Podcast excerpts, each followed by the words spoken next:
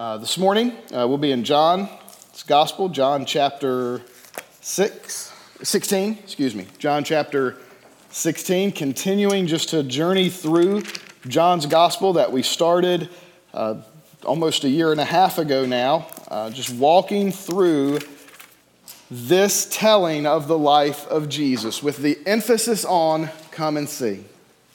Come and see who Jesus is Come and see what Jesus is teaching. Come and see what Jesus is doing. Come and see the Savior. It's an invitation that is spread throughout this gospel. Uh, we have been the last several weeks in the farewell message that Jesus is giving to his disciples. Uh, we spent the entire first year on the public ministry of Jesus these verses and these chapters are considered the private ministry of Jesus, where it's just Jesus and the disciples. And he is giving them final instructions because within the next few hours, he will be hanging on a cross. Within the next few hours, everything in the disciples' world is going to be turned upside down.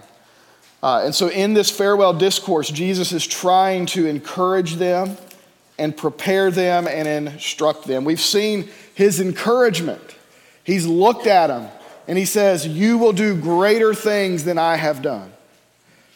You will have a global impact. The message that I am leaving with you is going to change the world and the lives of the people in the world. It's going to change everything. And to do it, you've got to pray. If you pray in my name, I'll give it to you. You got to pray. You also need to know that I'm sending you a helper. The Holy Spirit is coming to equip you and empower you, and you will be able to do these greater things because I'm sending the helper, the Holy Spirit. And then he talks about, I am the vine, and if you want to produce fruit, you have to stay connected to me. And then last week, he looked at him and he said, But it won't be easy. The world will hate you. The world will persecute you. The world will rejoice when I'm hanging on the cross. They will rejoice when you are being put to death. They will hate you, and that will take, excuse me, so many different forms. And here's what he told us last week preach Christ anyway. In the midst of persecution, in the midst of ridicule, in the midst of people shunning us, making fun of us, turning their back on us, proclaim Christ anyway. With love and grace, tell people about Jesus. Today we'll start looking at verse 16, and he talks about sorrow. I would venture a guess with the number of people here today, someone is experiencing sorrow. Someone is going through a deep emotional sadness that is absolutely weighing you down.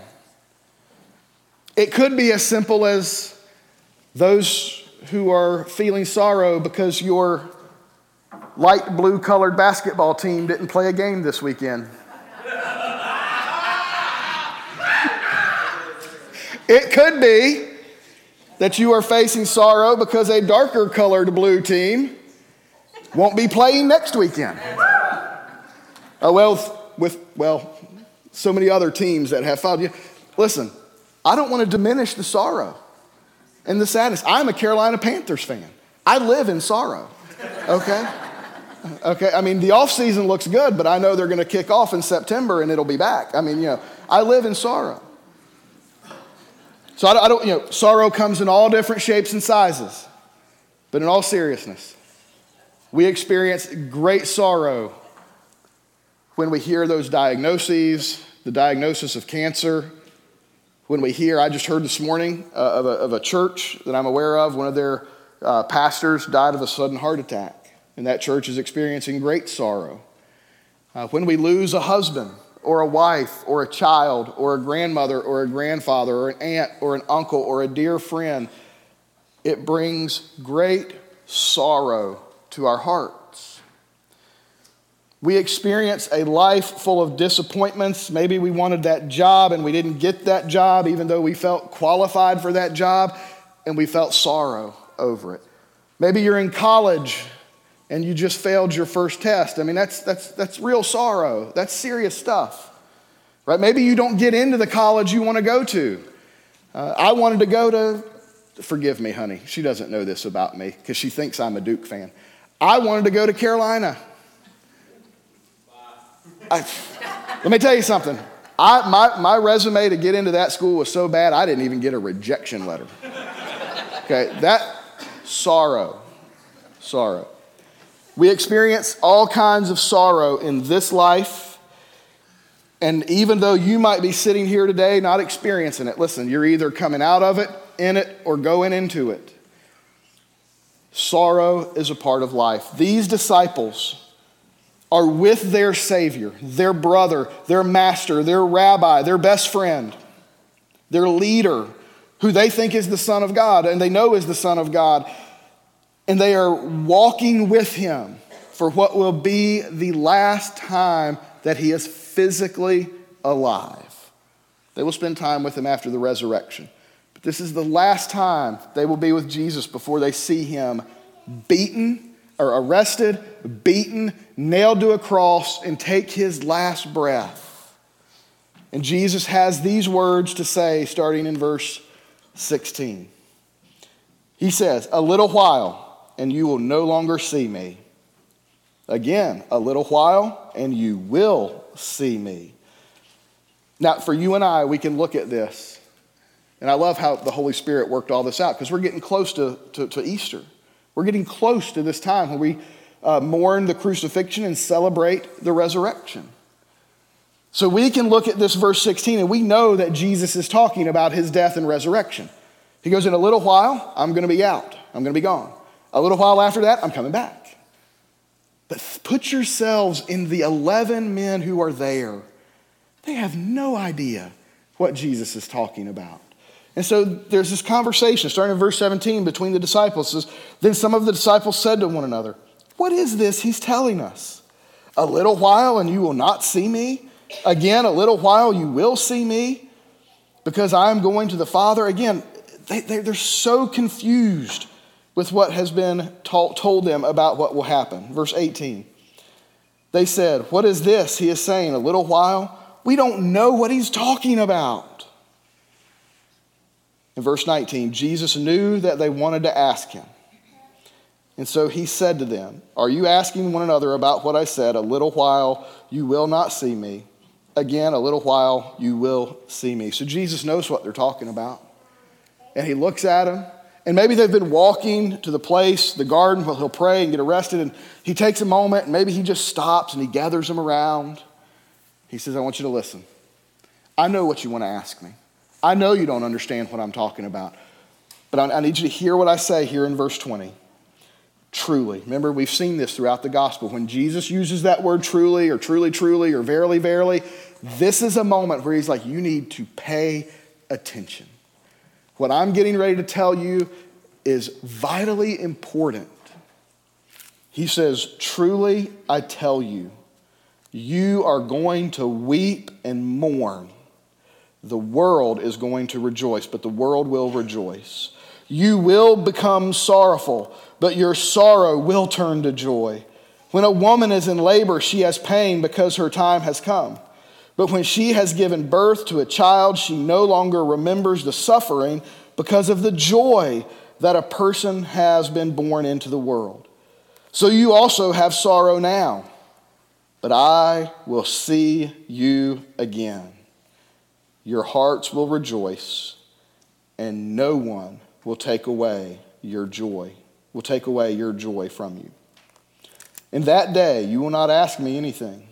Truly, I tell you, anything you ask the Father in my name, he will give you. Until now, you have asked for nothing in my name. Ask and you will receive, so that your joy may be made complete. The disciples are going to experience great sorrow as Jesus is beaten, nailed to a cross, and dies. Their sorrow uh, is going to be fueled by the fear that overcomes them that they might be next the fear of the unknown, the fear that uh, has them asking questions what's next? We're going to do greater things, but he's gone. When are we going to get this helper? What, what is going to happen? This, this movement, this mission, the Messiah will appear to have lost. Now, think about that for a second. Many of these disciples will scatter. John stays with the mother of Jesus at the foot of the cross. No doubt the sorrow of a mother seeing her son die is great. The mission is lost. The Messiah is lost. Jesus is hanging on a cross. And the same people that stood there a week earlier and shouted, Hosanna in the highest, are now going to yell, Crucify him. In the midst of their deepest sorrow, people will be throwing parties at their expense. They'll be celebrating that this rebel, by the way, a guy who did nothing but love and heal people. I mean, he called out sin, he called out the religious establishment. They'll celebrate his death. In the Greco Roman world and in the Jewish world, the cross was universally recognized as a symbol of death. If you saw a cross, you knew immediately that, it, that weeping and mourning and sorrow and shame followed the cross. The cross was not just something used for Jesus, it was used before Jesus, it was used after Jesus. The culture knew this to be a symbol of death, defeat. Now, I mean, justice, I guess you could say. But in the midst of that sorrow, I, I cannot imagine. They see him die on Friday. They're hiding out on Saturday. Can you imagine the sorrow of Saturday? The sorrow and the pain of Saturday. And I don't know if they were remembering the words of Jesus or not. They certainly do after the fact. But this is the deepest pain that any of us could experience pain that you go through, pain that I've been through. And Jesus prepares them for it. And he tells them very clearly that the sorrow of my death is necessary. The sorrow of the cross is necessary. The pain that I have to endure is necessary. Now, you think way back John the Baptist points to Jesus and says, Behold the Lamb of God who takes away the sin of the world. And we talked about that. The sacrificial lambs were brought to the priest, blood was shed so that people could be forgiven of sins. Uh, there, there's some indications that people would take the horns of a ram or they would take the head of a lamb and they would put their head against the lamb's head and this symbolically transferring sins to the animal and so that these perfect unblemished lambs would be sacrificed for the forgiveness of sin. And john the baptist has told us that jesus is the lamb of god. Jesus is the sacrificial lamb. The sacrifice of jesus on the cross is necessary for the forgiveness of sin the sorrow that the disciples are experiencing in that moment are necessary so that their sins can be forgiven. And I know it's hard for us to grasp, it's hard for us to understand, but God is holy, God is righteous. This was God's plan from the beginning. You go back to John 3 or Genesis 3:15 and you see it. He's going to crush the head of the serpent.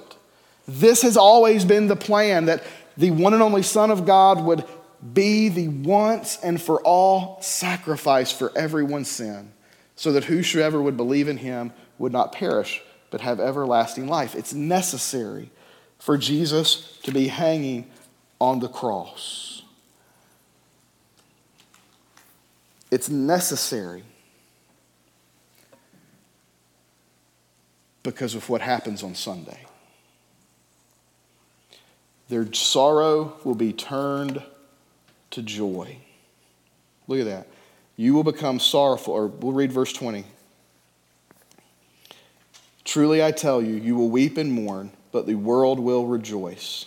You will become sorrowful, but your sorrow will turn to joy. Your sorrow will turn to joy.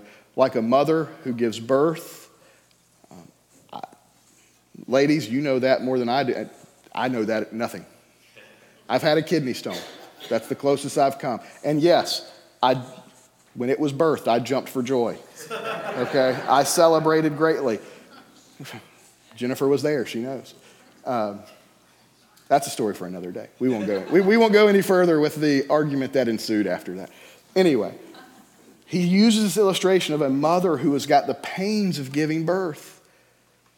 And then she hears the cry of her baby. And the joy fills their heart. Uh, the, I tell people the greatest days of my life were when I was saved and when I had my first child and my second child. But you don't understand. I'll just be honest with you. I didn't understand the love of God until I had a kid. I didn't understand this joy until I had a kid because there's nothing that will stand in my way of protecting my children. And God loved us so much that He sacrificed His child so that we could go from sorrow to joy. Because when they see that empty tomb and when they see Jesus resurrected, they will not be experiencing sorrow anymore they will rejoice. They will rejoice. The joy that they will experience is going to be just like the birth of a newborn baby, where all the pain, all the suffering, all the sadness, all the sorrow is wiped away in that moment. Because the cross no longer means death, the cross no longer means defeat, it is victory. Jesus is victorious when he comes out of that tomb. They will experience great, great joy. And what I love about this more than anything else is he says, No one will take away your joy. You need to hear that. Somebody needs to hear that. No one will take away your joy. Now, now listen, I think it's important to say this. Happiness and joy are two different things. Happiness and joy are two very different things.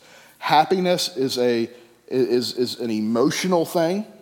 Okay, we can be happy, we can be sad, it's very emotional. Happiness is dependent upon external factors, oftentimes, right?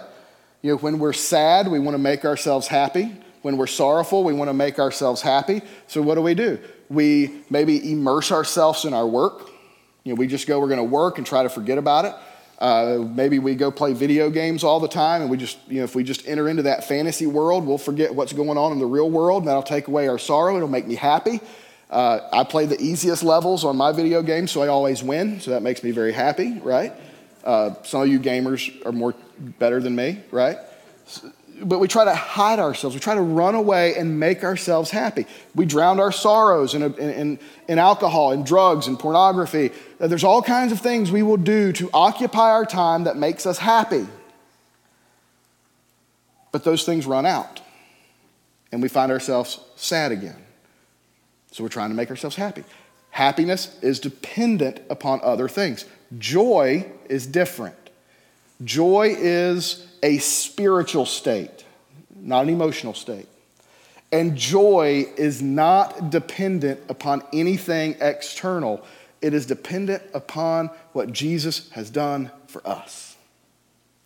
So, listen, you can go to the doctor this week, and uh, I go to the doctor, and they tell me that I'm, I'm, I'm big, and that doesn't make me happy because then they want to put me on diets. It doesn't make me happy. Or my blood pressure's too high, or this is too high. It doesn't make me happy but I can have joy. I can have joy because my joy comes from the Lord. There was a pastor, his name was Farrell Shimpock. I love this man to death. Uh, he was the interim pastor at the first full time ministry position I took. Uh, I've talked about him before. Uh, he, was, he was probably 80 or 90. He was so special to me and still is today. I learned so much about ministry from him. He broke his hip. Now, when you're in your 80s, uh, I think he was in his 80s when he broke his hip. That's, that's usually not a good thing. It's never a good thing when you break your hip. But when you're that old, it's a, it's a bad thing when you break your hip. So I get the call, he's, you know, he's in the ICU. I'm like, oh no, Farrell broke his hip and he's in the ICU. And so I, I get up there. I'm honestly expecting not the best situation. I hear him. This was at Stanley, and so you get off the elevator, you have to walk through these double doors. As soon as I get off the elevator, I hear that infectious laugh. And I walk in, and he's got this nurse, and he is joking. Now, he, he could tell a joke better than anybody I've ever known. He was telling jokes, and he was talking about Jesus. And, and I walked in, and he goes, "Hey!" He wouldn't. I wasn't his. You know, there were other. I wasn't his pastor. I was his coworker. But he goes, "Hey, there's my buddy." And I'm like, Aren't you hurting? He's like, Oh, yeah. And no painkillers. I mean, he, this was not drug induced joy. He goes, Oh, yeah, I'm in a lot of pain. But I got my Jesus. And he had his Bible. He, and he just sit there. He goes, You know, this is a rough situation. He goes, And I'm not happy. This is what he said I'm not happy that I'm here. But man, every nurse that walks in, I get to tell them about Jesus. Later on, he would, he would recover, he would get better. He would tell me that one of the uh, doctors came in and he says, Mr. Shimpock, how can you be so happy? And he got to share the gospel with this doctor who didn't go to church. Now, I don't know what the results were. That's the joy of the resurrection. That's the joy of Jesus. Listen to me. Listen very carefully. Here, here's the whole bottom line we're going to experience sorrow. And there's a whole lot of things in this world that we can use to drown out our sorrows and get rid of it. But listen very carefully. We will experience sorrow. Jesus supplies our joy. If, if you have slept through this or going through this, you don't remember anything else, please remember this one line. Walk, walk out the door with this one thing. In the midst of sorrow, Jesus supplies your joy. Jesus supplies your joy. That's the only place you need to turn to experience joy. When you are on your deathbed one day, you experience the joy of Jesus knowing that when you close your eyes, you're going to open them in His presence if you believe in Him. If you believe in Him. Think about the sorrow of that, of that man who was on the cross beside Jesus, the pain that he had went through, the sorrow that he had experienced in his life. And he turns to Jesus while they're both hanging on the cross, and Jesus says, Today you will be with me in paradise the joy of the Lord, the joy of our Saviors. A disciple can always have joy because we have confidence in Christ. We can always have confidence in Christ. There's a, story or an illustration that goes like this In the desert, it's really dry, it's really dusty and they have wells that are drilled deep, deep, deep, deep, deep into the ground. And in those wells are flowing water, nourishing water, life giving water. In the driest of days, in the driest of times, in the dustiest of days, because they drilled deep down into the well, they have access to water as disciples, when we drill our faith and we let our roots go deep, deep, deep into the ground, the driest, most sorrowful days will always be filled with joy because of Jesus. So here's the question for you today Are you filling your life with the joy of Jesus, or are you trying to capture the happiness of this world? Where are you finding your joy? Jesus or world. We're going to have an invitation in just a few moments, and I invite you to stay where you are and pray. Come down here and pray. I'll pray with you. Uh, if today's the day that you want to make a decision to follow Jesus, where you've been chasing after everything. I have not seen the Jesus Revolution movie, but I've seen a trailer, and this line has stuck with me from the day I saw it. There are people who are searching for all the right things in all the wrong places. If you're searching for all the right things love, hope, joy, peace, happiness and you're searching in all the wrong places, you're here. Today's the day you say, I'm going to find what I need in Jesus and Jesus alone. Jesus and Jesus alone. I'm going to surrender my life and I'm going to start following him. I'm going to come follow Jesus. If you're ready to do that today, I'd love to pray with you. Uh, you can pray, make that decision at your seat, or you can come down here at the offer, uh, altar and pray. So let's pray together before we sing. Father, our hearts can be sorrowful. our experiences can cause sadness and pain and heartache. Thank you for being the source of our joy. Thank you for supplying our joy. Thank you for being a blessing to us. Thank you for giving us confidence and hope and encouragement. Father, help us to stay connected to you. Help us to look to you and nothing else to receive our joy in this life. No matter how bad persecution gets, no matter how bad our circumstances get, help us to have your joy. We ask this in Jesus' name. Amen.